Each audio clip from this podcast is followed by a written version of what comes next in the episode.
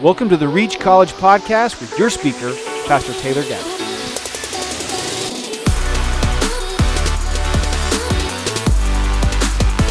The people of Israel have become just like the people of Sodom.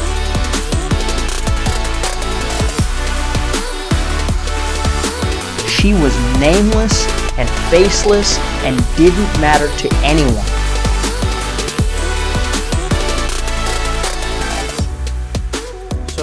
There's this story about a uh, this emperor, this king, um,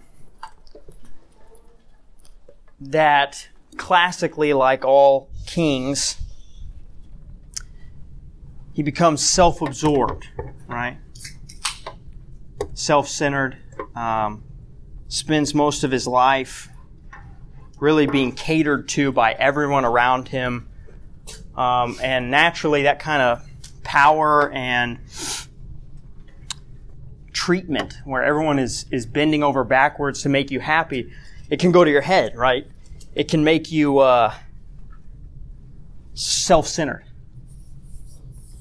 Well, one day, as this emperor is going about his day, somebody gets in his way and he has them thrown out a window because they threw off his groove.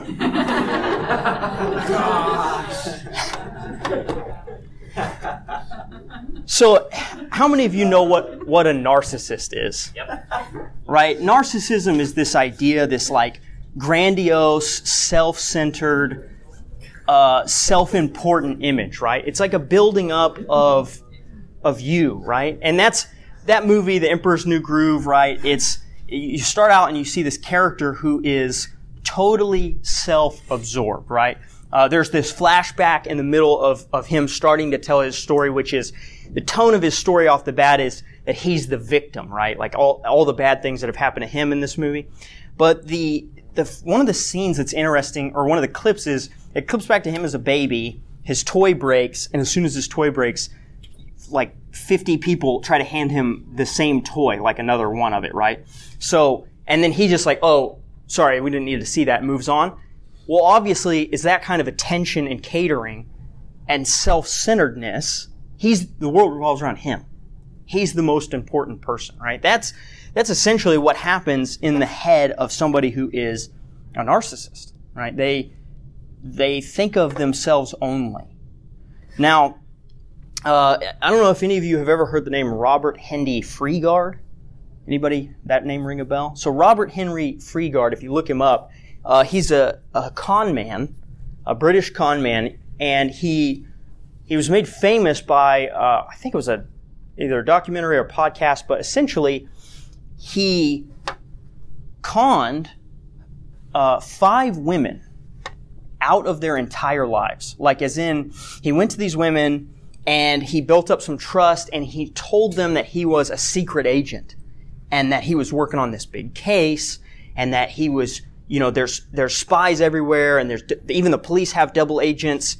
And he scares these women to the point where, and puts them in these situations where they literally cut off their families, they abandon their lives, um, and they did whatever he said. And, and at one point, he has multiple of these five women, like living in circumstances and in hiding that, and essentially they, they don't even realize like how convoluted their thinking is to the point where like they found one of these women, uh, Condor in Britain. They find her in like in some other country in Europe, essentially working as a maid under a false identity, scared, waiting for him to come back. Like he hadn't been around in months. She's given him all of her money, but she works as a maid in this house because she's scared to death that, uh, you know, the, the people that are looking for her, they're going to come get her. And this guy's busy, you know, like conning the next victim. But he's just ruined this person's life and they don't even realize like that they are, that they are being conned. that Their entire world at this point is make believe. Right? And, and, uh, that oftentimes that's similar to the process by which sex trafficking occurs. Right? So you've, if you've heard of the term gaslighting, right? Now we, we made that popular for the wrong reasons because that term really is just a way to not be wrong about anything in an argument. Anytime I'm ever proven wrong in an argument, you must be gaslighting me, right? That's like, that, that's not what gaslighting is. Gaslighting is this manipulative, um, process by which you take somebody and you, and you constantly undermine their rational thought to the point where they can't, they question even their own innocent motives, right? And what we see a lot, um, whether it's this con man or whether it's sex tra- trafficking victims, is that someone they know and trust is actually out for their harm, is actually trying to take advantage of them, is trying to um, enslave them. Uh, in the case of sex tra- trafficking, quite literally. Well, the opposite of that, um, there, that is clearly the epitome of the opposite of, of the love of Christ, right? This, this effort by another human being to enslave these people, to enslave their victim to, uh, whether it's just this fake life, this fake world, um, or, um, or, or to manipulate them literally into slavery uh, and, and traffic them around the world, right? That's the opposite of what Christ does for us. That he frees us, that he sets us free, and he loves us even more than his own body, right? Even more than his own motives. Now, there's a man, um, a, a, pastor who tells a story about being in New York, um, being in New York, walking down the street, and seeing a, a, like a mugging taking place in an alleyway. And that kind of thing is actually, it's so common in New York um, that people often don't don't take notice or don't stop to do anything about it. Um, and that's we get that advice of if you're being mugged or if you're being hurt, you yell fire from this mentality of people to not want to engage a situation that's like potentially violent or hazardous, but everybody wants to watch a fire. So if you're in danger, you'll fire because then people will come to you instead of going, "Oh, uh, I didn't hear anything," and kind of slipping away. Well, this man, he's walking down the street, he sees this mugging happening in the back alley, and the, his first instinct is to do this typical kind of New Yorker thing. He, and he, and he's, he kind of starts to turn his head away and he's thinking, you know, that's none of my business and I can't get involved in that. And then he thinks to himself, you know, it's, it's not right. I got to see, I have to, like, Christ commands me to love people, to, to, to put my body in in a danger for them, right? So he turns into this alley and he runs at these guys and he says, Hey, stop. Hey, stop what you're doing. And luckily for him, instead of turning on him, they just, they just run. I don't know if they thought he was a cop or what, but they immediately just break, right? And he, he starts to help this woman who has been being beaten and mugged up and she looks up at him and she says, Dad? And this is his adult daughter who lives in the city just so happened to be in this dangerous situation, getting mugged in this alleyway, and he almost passed right by her. And he stopped instead and he saw her. He saw someone in need. And you think if he knew that was his daughter, he would have immediately run towards them? Of course he would. Like everyone would for their own family. But he had to make a decision for somebody he thought he didn't know. And if he doesn't, his own daughter is the one who reaps the consequences, who is hurt because he doesn't see need. He doesn't see people to love. Last week, we talked about Judges 17 and 18, and what we saw was a, a reli- the religious failing of the people of Israel. So we've left the judges. Like, we've been talking about the famous people, if you will, the judges, and we've been plotting along through this story of Judges, watching this downgrade of the people of Israel. And now, all of a sudden, starting in verse 17 and all the way through the rest of the book, there's no more judges. We're just going to look at the people. Well, last week, we looked at the Danites and we saw this religious failing. Why? Because the people didn't know God. They didn't know who God was. They, they were just unaware of even how to worship Him correctly. And so because of that, they commit these evil deeds and they actually put it in God's name. They're like, well, you know, I'm worshiping God by doing X sin, right? Well, today we're going to look at a moral failing, right? So last week was the failing to love God and to know Him. And this week, the book is going to begin the last the last essentially uh, story, and it's it's chapters 19, 20, and 21, and we'll do 20 and 21 next week. But it's going to begin this story that is showing us a failure to love others. See, this story is about how the people call, called by God, if you look at the law, the law is designed to show us how to love other people. It's a law about how to interact and show the love of Christ to the people and the world around us. It's a law that separated the people of Israel in their attitudes and behaviors to demonstrate who God was. And what we're going to see today is that they have begun to fail to love each other. And they look now just like the Canaanites. They look just like the, the way the Canaanite world behaves, the way that the world, the sinful world around them behaves, they look identical to that. They have drifted so far from God. And the question I want to ask you is, does your love look like Christ's or are you essentially loveless? Because any semblance of love that doesn't look like the love that Jesus Christ has for us, it's not real. It's a shadow of what real love is meant to be. So you either have a love that mimics Christ likeness or you're loveless. So look at me, uh, or look, look at, uh, at the scripture, if you will. We're going to look at, uh, starting in verse 1 of chapter 19. And we're going to see that the world knows what love looks like in theory, but it's really just selfish. So, chapter 19, starting in verse 1. Now it came about in those days when there was no king in Israel that there was a certain Levite staying in a remote part of the hill country of Ephraim who took a concubine for himself from Bethlehem in Judah. But his concubine found him repugnant and she left him and went to her father's house in Bethlehem of Judah and remained there for a period of four months.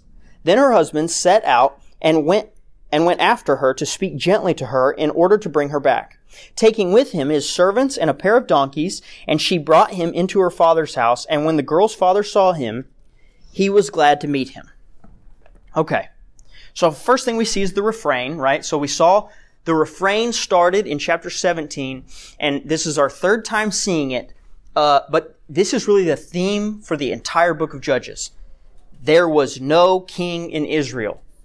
So that refrain is now, now that we had it in the, in chapter 17 and chapter 18, it's become a literary tool to stoke a certain kind of viewpoint. That viewpoint is, this is what everybody acted like because they weren't following the king, right? And who's the king? It's not Saul, it's not David. The king is God. The people of Israel were supposed to see God as their king. That's why this series is called Kingless. Because this is how people act when God is not their king right? So there's no king in Israel, and we see a Levite. Now the Levite is going to be the vehicle for this story, and he is the uh, he is supposed to be an example of someone who should know who God is and how to act. Right? The Levite, because the Levites were what? They were the tribe drawn closest to God. They rallied to God during the golden calf incident in Mount Sinai when everyone else was doing idol worship. And so as a reward for that, they have been given the responsibility of teaching the rest of the nation about God. Right? So the reason the Levite is the main central character is because he should know the right answers. He's the example of what it means to follow God and how that should look. All right? I want you to keep that in mind. And then we're going to see that this Levite has a concubine. Now, that word is traditionally trans- translated as uh, like a prostitute that is essentially married. Um, that's not quite. Uh, there's sometimes where that's more of the emphasis and point of that word. What what's happening right now is you're supposed to see this as a second class wife. So this is a wife, but not with all the rights of a normal wife. Um, in the Old Testament, obviously the the ancient Near Eastern culture, polygamy was a was a thing, um, and back then, part of the reason polygamy was essentially tolerated by God is because women had so few rights. Women had so few rights that actually uh, they were destitute and poor if they were not married. So men marrying multiple women actually allowed men who had all the rights and all the power in that period in time uh, to to support and care for women. Right. Um, now that doesn't make polygamy right, but that's a different conversation. All right. Uh, there's the Bible does not advocate for polygamy. All we're doing here is we're recording what happened. We're not talking about whether or not that is good or bad, right? So he has this concubine, this uh, second class wife, right? Now, um, this wife, now there's different translations. Some of your Bibles might say that she was unfaithful or played the harlot or played the, pro- or, or was a prost- prostituted away from him, something like that. Uh, my Bible translates it as she, she found him repugnant. The best translation of this is actually to understand that she's mad at him. Now, the description of her being unfaithful is to say that she left, right? Because in marriage, you're you've made a commitment to a person so when you just because you get in an argument or even a long term or a difficult argument you don't leave right now that's not to say that um, I'm, I'm, there's no indication at who's at fault here but the point is that wh- whoever was at fault they are in an, an argument and she has in an act of faithlessness she's left right? She's gone away. She's gone back to her, her father's house and she stayed there for four months. Now, the Levite, he sets out to speak to her gently. Another translation for this is to speak to her heart. So he's gone back to sway her to come back to him. Now this looks good. It makes him look like, you know, I mean, he's not just going to claim his property, which he could, right? Because again, women in this period of time, they don't have any rights. But he, instead, he's gone back to sway her, to reconcile with her, to speak to her heart. Now, again, this looks good, except that it actually is just, it's a, it's a selfish motive with a, with a smart answer, right? He knows that in order to keep her from running away again, he needs to actually sway her to come back. But he's setting out essentially to reclaim property. He's setting out to reclaim something that's his that he, you know, he didn't want to leave in the first place. And he's going to do that in the most tactful way imaginable because it's the smartest way to have the have the outcome he wants, right? And I want you to see that because the the picture that we're going to get of the first people in this story is overwhelmingly uh, like a happy picture, like like see everyone's good here, it's all happiness, right? But it's really not, right? And I want you to see the layering of what's really going on. So he's going to get his second class wife. he's going to sway her because he wants what's his back. Look at verse 4. His father-in-law, the girl's father, prevailed upon him, and he remained with him for, for three days.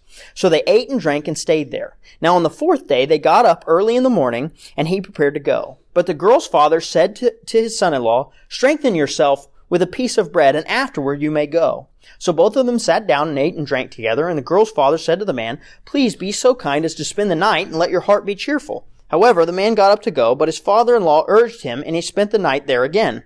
Now on the fifth day, he got up early in the morning, but the girl's father said, Please strengthen yourself and wait until late afternoon. So both of them ate. When the man got up to go, along with his concubine and servant, his father-in-law and the girl's father said to him, Behold now, the day has drawn to a close. Please spend the night. Behold, the day is coming to an end. Spend the night here so that your heart may be cheerful. Then tomorrow you may arise early for your journey and go home. Okay. In the ancient Near Eastern custom, hospitality is huge. Why? Because back then, travel wasn't facilitated just by a, a, a, convenience store every so many miles that you can just refill your gas tank and get a Reese's sticks, right? The, the key is that people would die if nobody took them in on the road. So ancient hospitality, huge thing. You, you went places, you stopped, people brought you in, they fed you, they took care of your needs, they refreshed your camels or horses or whatever you were using, and then they sent you on your way again. So, um, this is really normal. And you get the picture from the fact that the first three days is mentioned just in passing, that that's almost just like what would have been expected. Uh, you know, when you go to see family that you don't see very often, they don't want you to just swing by for the night, right? They're like, no, come in, stay a while. Let me host you. Let's catch up, right? It's a family reunion. He probably doesn't see his father-in-law all that often. So his father-in-law is happy to have him. First three days, totally normal. But then what happens? The next day, he starts to go above and beyond. He says, well, stay just a little longer. Let me just, let me give you a little bit more. Refresh yourself with me eat, eat and drink with me. Let's, you know, let's keep catching up, right? And this looks good, right? It looks good because it's over the top, it's above and beyond. But what happens? On the last day, they leave late in the evening. Now, wh- wh- what are your parents saying when they know you got a long drive ahead of you and you're still at their house? Hey, do you, do you need to get on the road so that you're not, I don't want you driving late. I don't want you to be up late. I don't want you, you know, be, fall asleep at the wheel, right? Because there's this natural concern that's like, I want you to be okay as you travel, right? But that's not what's happening here.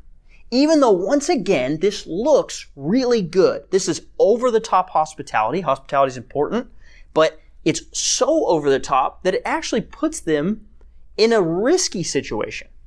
It actually p- forces them to instead leave on a journey in, a, in under hazardous conditions, essentially traveling at night in a world where traveling at night was not a good idea, right?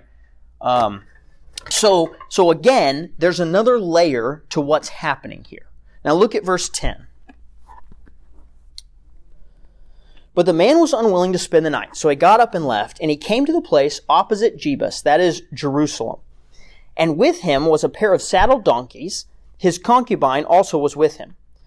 When they were near Jebus, uh, the day was almost gone, and the servant said to his master, Please come and let's turn aside into the city of the Jebusites and spend the, uh, the night in it.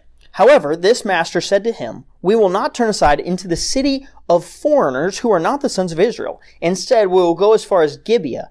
And he said to his servant, Come and let's approach one of the one of these places, and we will spend the night in Gibeah or Ramah. So they passed along their way. Uh, they passed along and went their way, and the sun set on them near Gibeah, which belongs to Benjamin. They turned aside there to enter and spend the night in Gibeah. Um, uh, when they entered, they sat down in the public square of the city, for no one took them into his house to spend the night. Okay. So, what happens first? They come on Jerusalem, but it's before Jerusalem's been liberated. It's a Gentile city. It's a Canaanite city at this point. So they come along Jerusalem and they say, uh, well, we should probably stop. It's getting late. Uh, and he says, no, we're not going to stop in, in a Canaanite city because, because I don't trust them. They're not going to, they're not going to treat us like their countrymen. They're not going to have the hospitality I'm looking for. They don't know how to act. We're going to keep going a little bit further. So they get, instead, they get to Gibeah, and what happens? No one takes them in.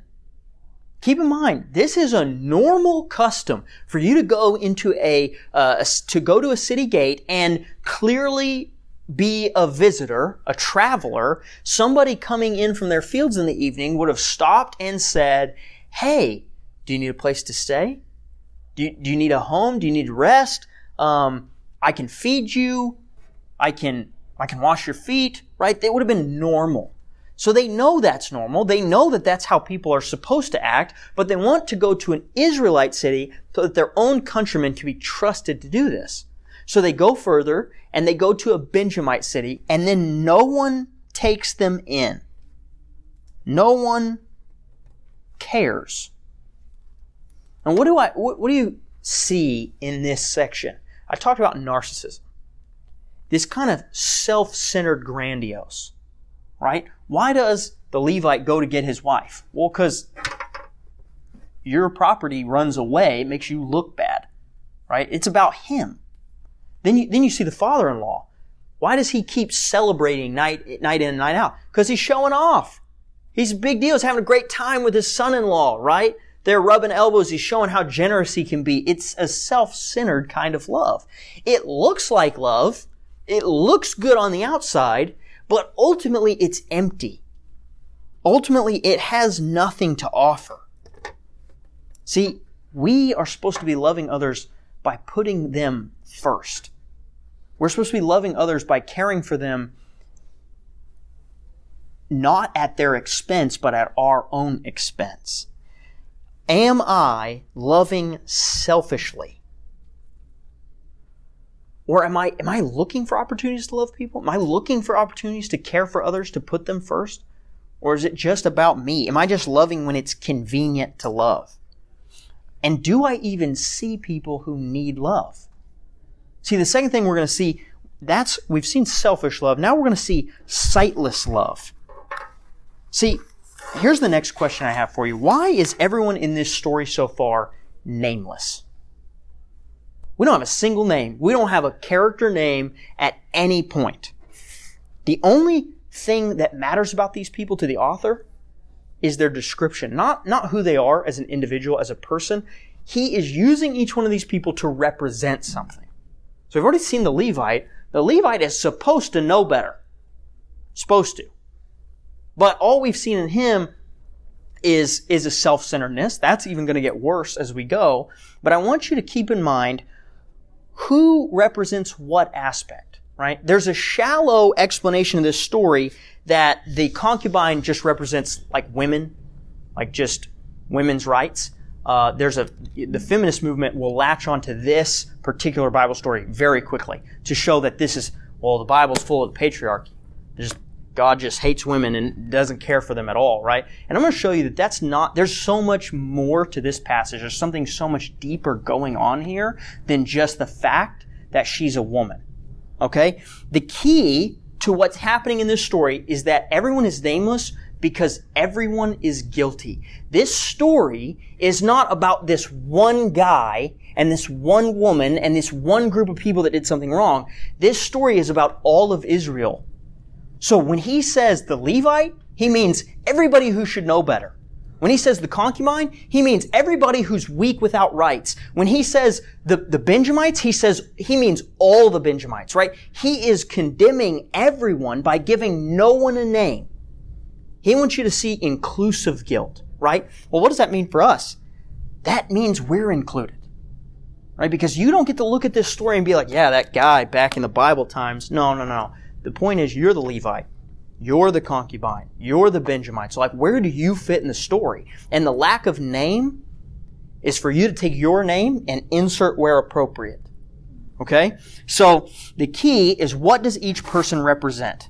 Look at verse 16. Then behold, an old man was coming out of the field from his work at evening. Now the man was from the hill country of Ephraim, and he was staying at Gibeah. But the men of the place were Benjamites. And he raised his eyes and saw the traveler in the public square of the city. And the old man said, Where are you going and where do you come from? And he said to him, We are passing from Bethlehem in Judah to a remote part of the hill country of Ephraim, for I am from there, and I went to Bethlehem in Judah. But I am now going to my house, and no one will take me into his house. Yet there is both straw and feed for our donkeys, and also bread and wine for me and your female slave, and the young man who is with your servants. There is no lack of anything. Then the old man said, Peace to you, only let me take care of all your needs. However, do not spend the night in the public square. So he took him into his house and fed the donkeys, and they washed their feet and ate and drank. Okay. The failure of the community is shown when the old man, who is from somewhere else, does what everyone else was supposed to do. It's, it shows us that the old man's not from this area. Now he lives here now, but he's not from here. So the community of Benjamites, they didn't do the right thing. But this old man, why is he described as an old man? He's described as an old man because his key representation is the way the Israelites are supposed to behave.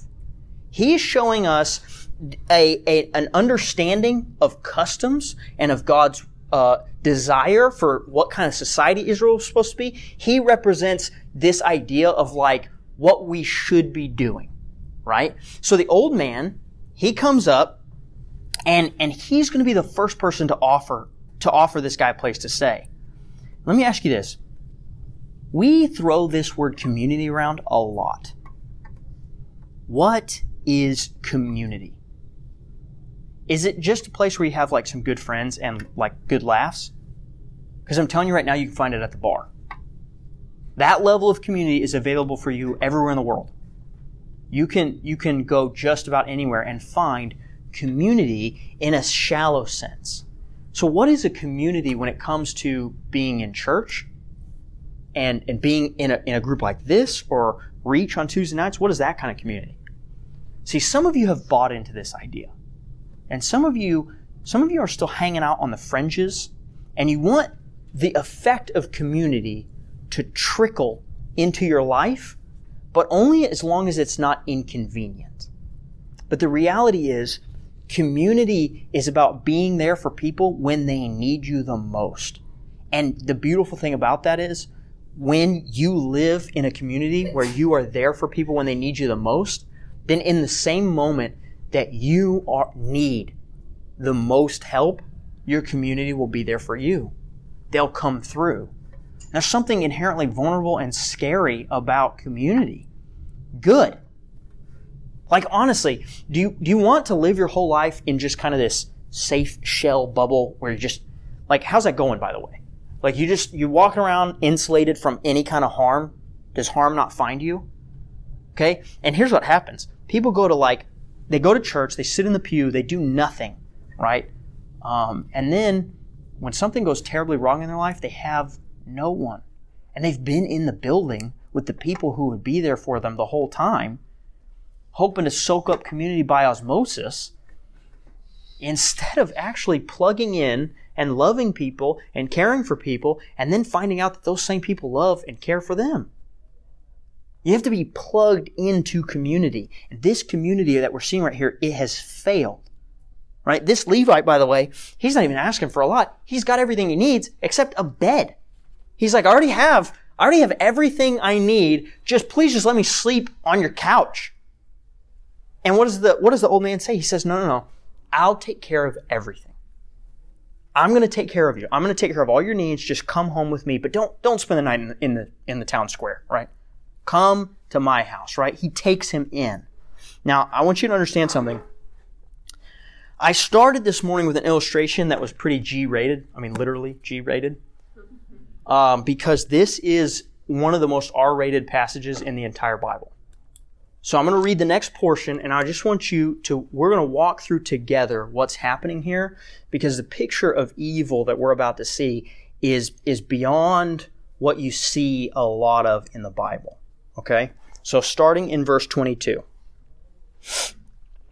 While they were celebrating, behold, the men of the city, certain worthless men, surrounded the house, pushing one another at the door. And they spoke to the owner of the house, the old man, saying, Bring out the man who entered your house, that we may have relations with him. Then the man, the owner of the house, went out to them and said to them, No, my brothers, please do not act so wickedly. Since this man has come into my house, do not commit this vile sin. Here is my virgin daughter and the man's concubine. Please let me bring them out, then rape them and do to them whatever you wish. But do not commit this act of vile sins against this man. But the men would not listen to him. So the man seized his concubine and brought her outside to them, and they raped her and abused her all night until morning. Then let her go at the approach of dawn. As the day began to dawn, the woman came and fell down at the doorway of the man's house where her master was until full daylight. So this, this is one of the darkest and most depraved moments we see in the whole Bible. It's raw, it's uncut, it is it's as bad as it gets. But I want you guys to understand why this is in the Bible. Why this is important. Okay, so the first thing I want you to see is that this group of worthless men comes. Now, some of your Bibles, does anybody have a Bible in here that says the sons of Belial? Not in a footnote. Mine says in a footnote, but does anybody have sons of Belial? So an old translation of this would have been sons of Belial, and that would have literally translated to the sons of the angel of wickedness, which is another term for Satan.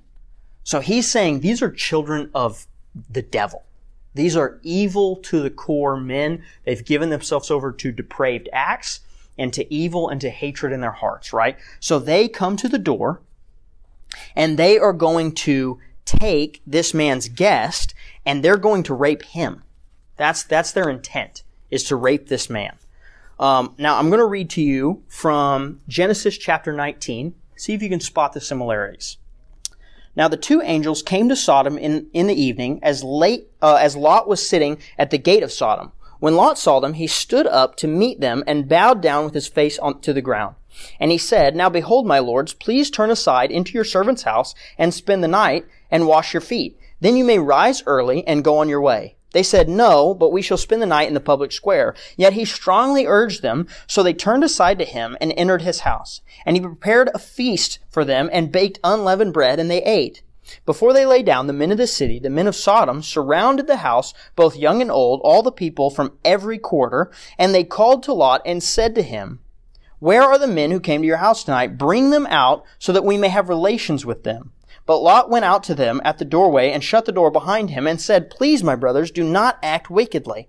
Now look, I have two daughters who have not had relations with any man. Please let me bring them out to you and do, and do to them whatever you like. Only do not do anything to these men, because they have come under the shelter of, of my roof. And they said, Get out of the way. They also said, This one came in as a foreigner, and already he is acting like a judge. Now we will treat you worse than them.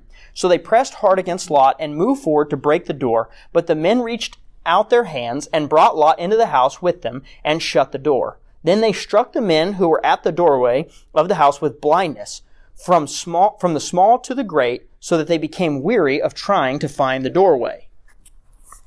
Sound similar? Do you know what's happening here? It turns out there are 69 words, Hebrew words, in both of these portions of Scripture. And a lot of the verbiage and the structure of the story is identical. Why? The author of the story is trying to show you that the people of Israel have become just like the people of Sodom. They're identical.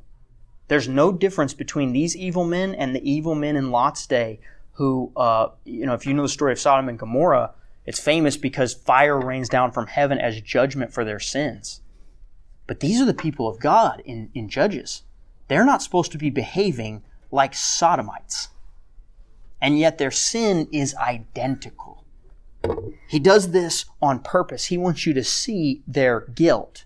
Now, one thing I want to address is the offering of, in both stories, the offering of the daughter. Okay? That comes across like, you're like, whoa, what? I'm sorry, what is happening? Right? Now, there are two explanations for this. Uh, some people will say that this is just another example of women not mattering. This is like a, they don't matter so much that these men don't even care that they that their daughters would be raped or whatever. Well, in both stories, uh, I think if you take both stories into account, that that is not the the correct application of what's happening here. What I actually think is happening happening here is that this is this is an extreme expression. Why?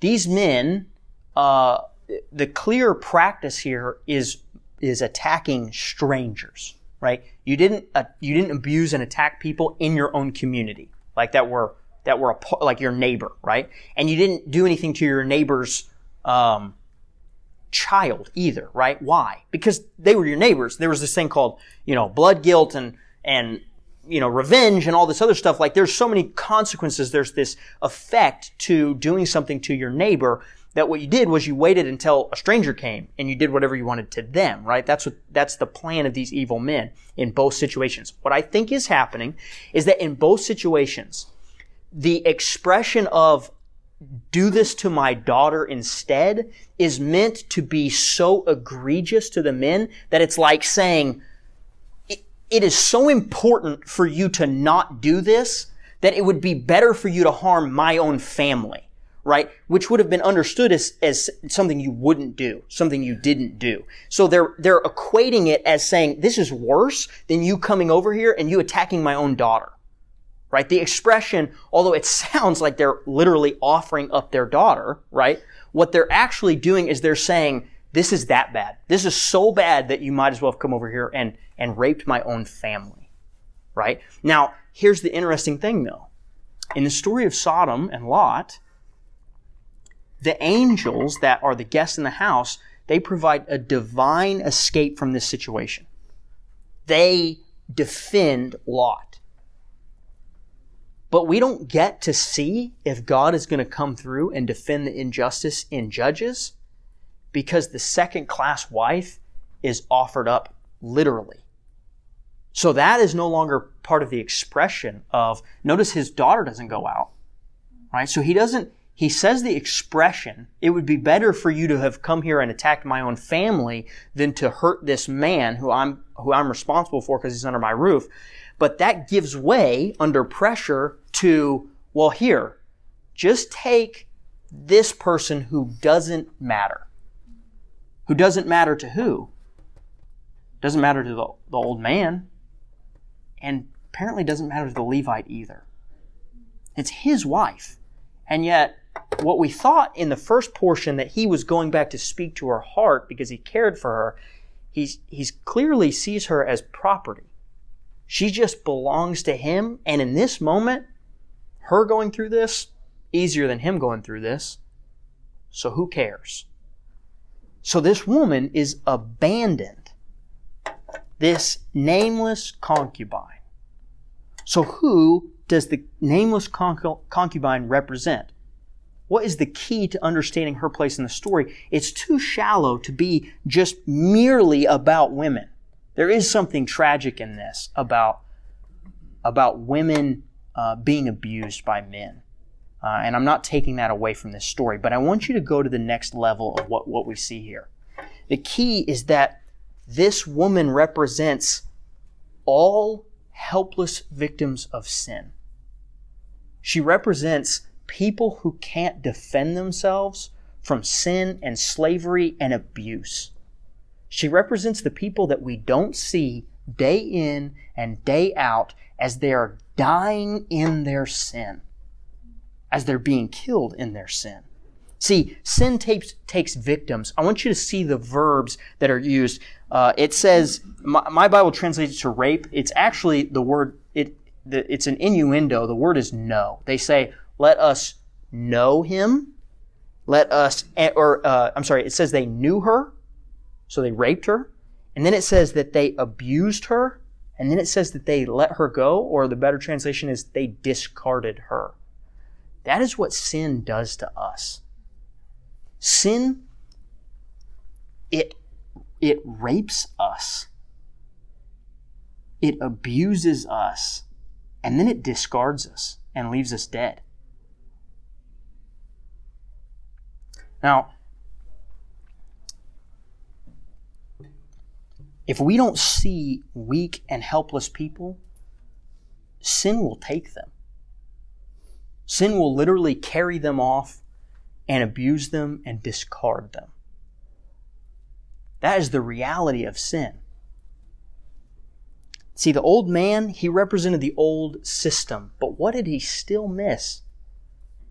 He cared the way he was supposed to care for the person he thought mattered, for the person that had value in his eyes, but he didn't care for the person who was nameless. He didn't care for the victim that was helpless. And he let her go and be enslaved and abused and discarded.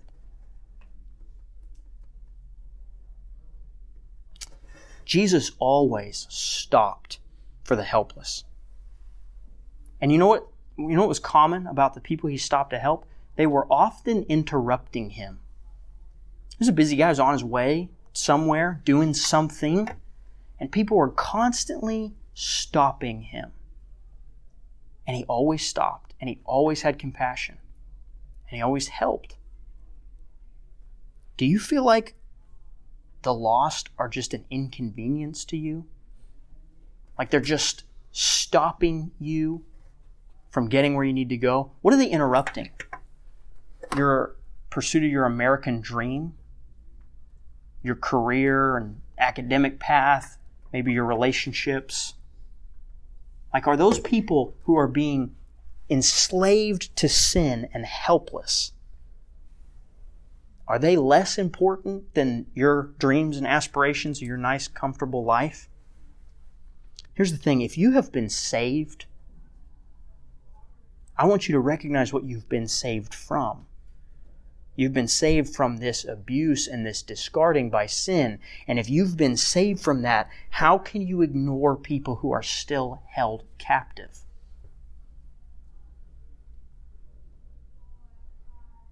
Do you realize that you are the concubine in this story if Jesus doesn't save you? The very grace of God is the reason that you are not the one that is abused and discarded.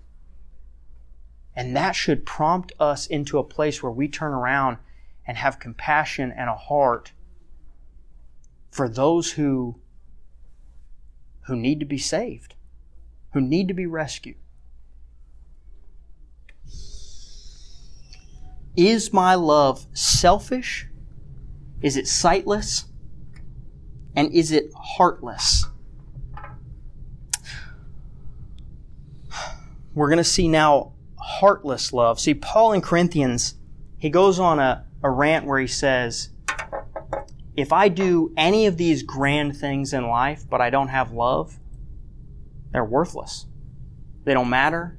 They don't amount to anything. What's the point of anything I do if it doesn't have love? And then Jesus himself, he says, What greater love is there than to give of yourself, your own life, your own body, to give up yourself for other people? And Jesus himself, he died, keep in mind, not just not just for us, right, in that sense, but for his enemies. He died for people who were actively hating him so that they could be reconciled to God. He came to save us. Look at verse 27. When her master got up in the morning and opened the doors of the house and went out to go on his way, then behold, his concubine was lying at the doorway of the house with her hands on the threshold. And he said to her, Get up and let's go. But there was no answer. Then he put her on the donkey, and the man set out and went to his home. When he entered his house, he took a knife and seized his concubine and cut her in twelve pieces, limb by limb. Then he sent her throughout the territory of Israel. All who saw it said, Nothing like this has ever happened or been seen from the day when the sons of Israel came up from the land of Egypt to this day. Consider it, make a plan, and speak up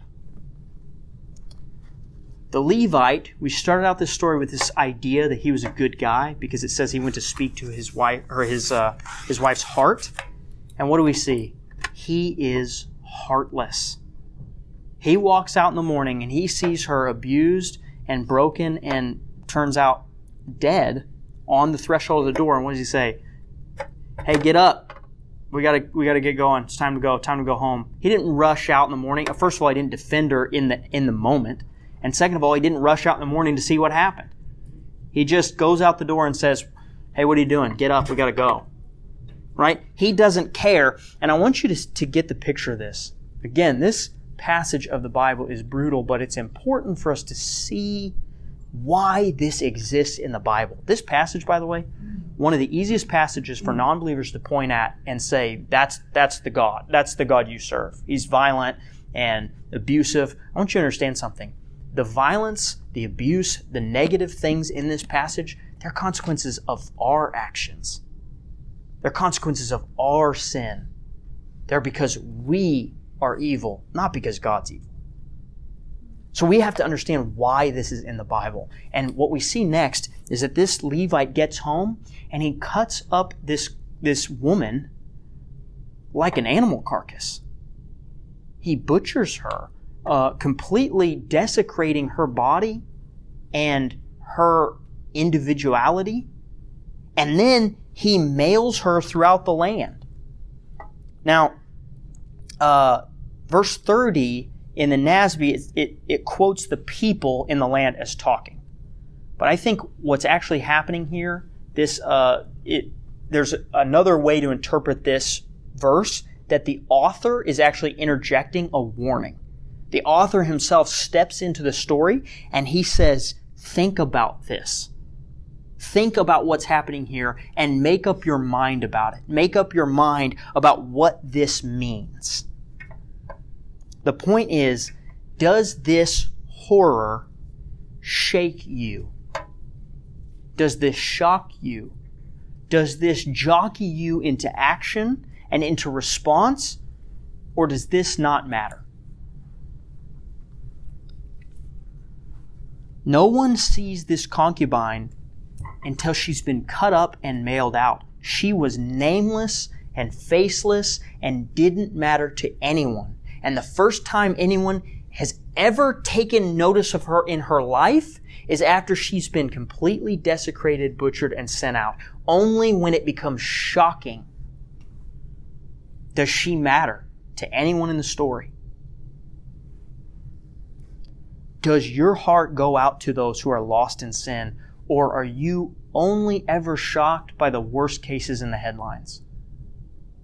See, because we, we go viral with stuff that's shocking and crazy, and we've actually desensitized ourselves to it to a point where it, it it's viral for what? A week? Something bad or horrific happened in our country? You know, bad and horrific things are happening all around you all the time. The reality is evil is prevalent in the world. And if we don't care for the people around us who are still enslaved to the evil of their lives, who will? Who will? Christ came to protect those people who were enslaved. In the Bible, it says that God sees birds and cares for them, knows when they die. It says that He has uh, clothed flowers and blades of grass, that He cares for nature, and it says that He has counted every hair on your head. If God is that meticulous with everybody and everything, how can we blindly pass by people in need, lost, enslaved, and being abused? Listen, the rape analogy is so harsh. Intentionally. It's here because sin is that harsh. It is killing us and abusing us.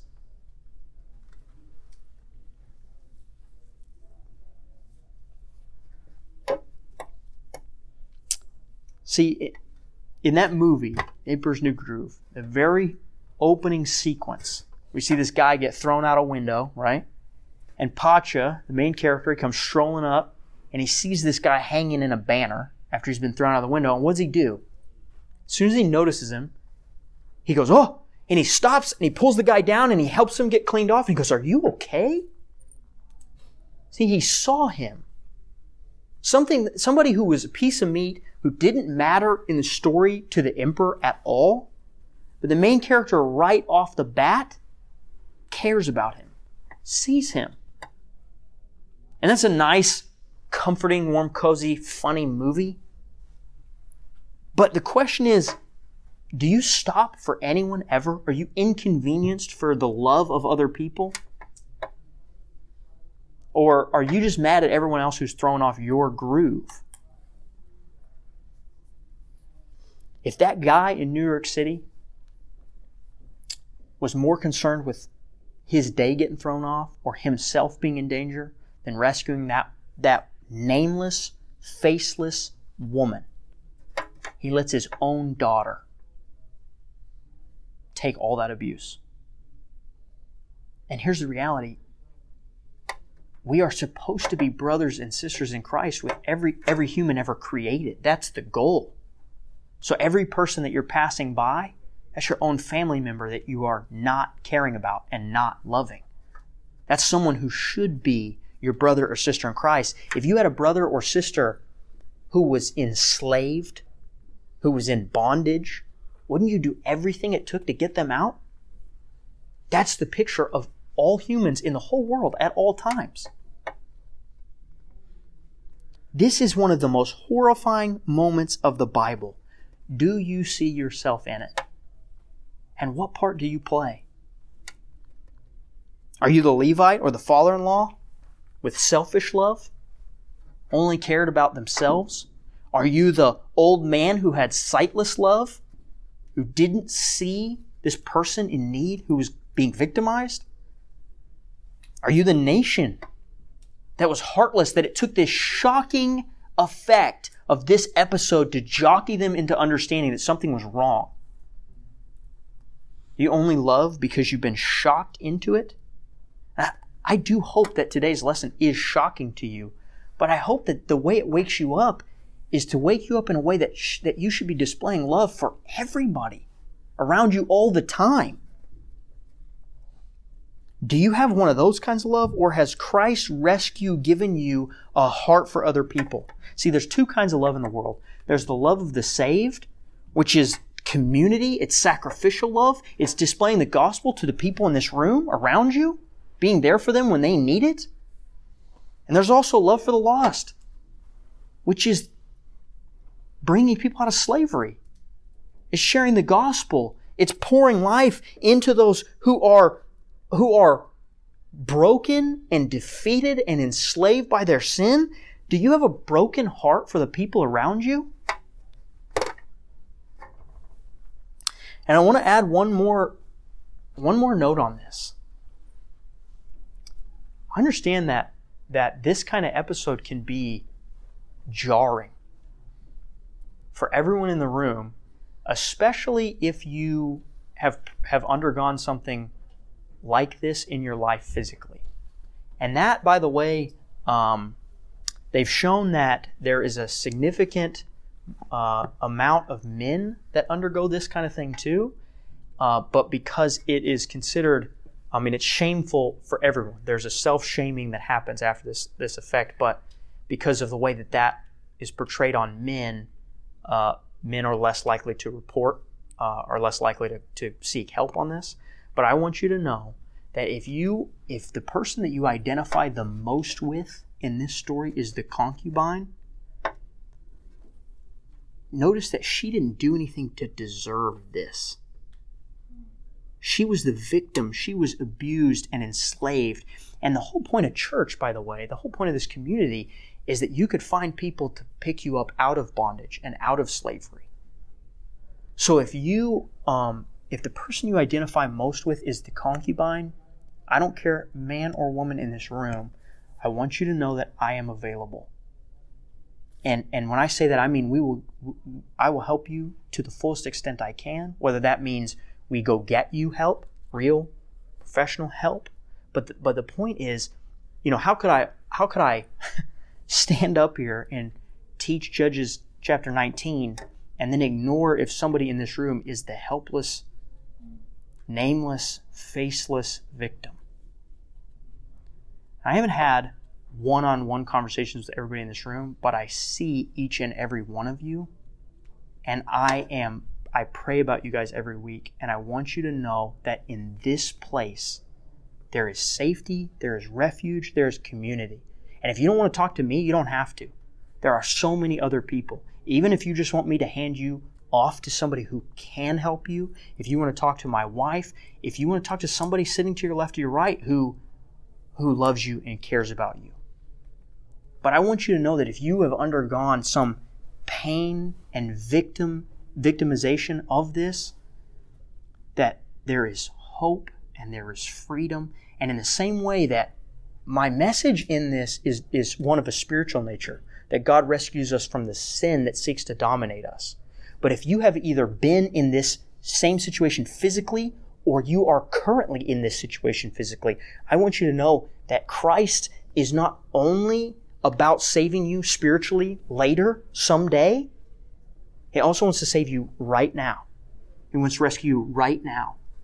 And I'll do whatever it takes to draw you out of that situation and to help you find shelter and safety.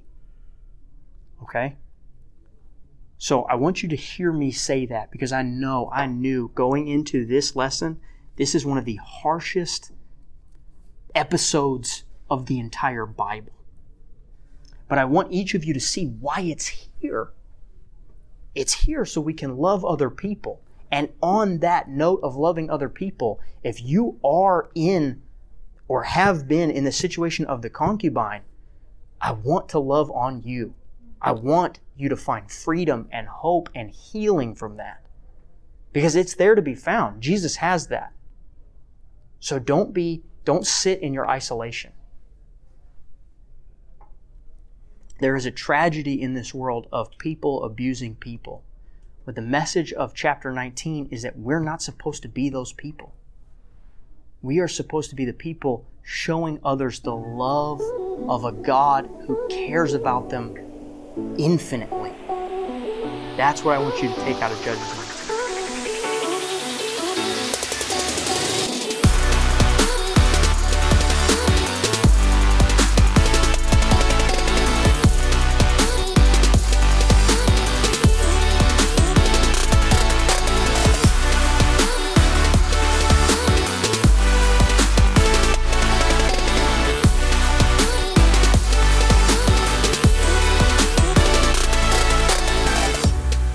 Hey guys, this is Philip Jackson, pastor to young adults at Evergreen Baptist Church. I want to invite you to come to Reach. We meet every Tuesday night at 7 p.m. at Evergreen Church in South Tulsa, just east of Mingo on 111th Street. The mission of Reach Tulsa is to cultivate a young adult community that's defined by real transformation and the sincere pursuit of a godly life through training in biblical disciplines, personal development, and intentionally transitioning into independence as mature members of the body of Christ. If you enjoyed this episode, please be sure to like and subscribe to our content. We're available on Spotify, Apple Podcasts, and wherever you find your favorite podcasts. Reach Young Adult Ministry is a part of Evergreen Baptist Church in Tulsa, Oklahoma. For more information and additional lessons, please visit our website, evergreenbc.org.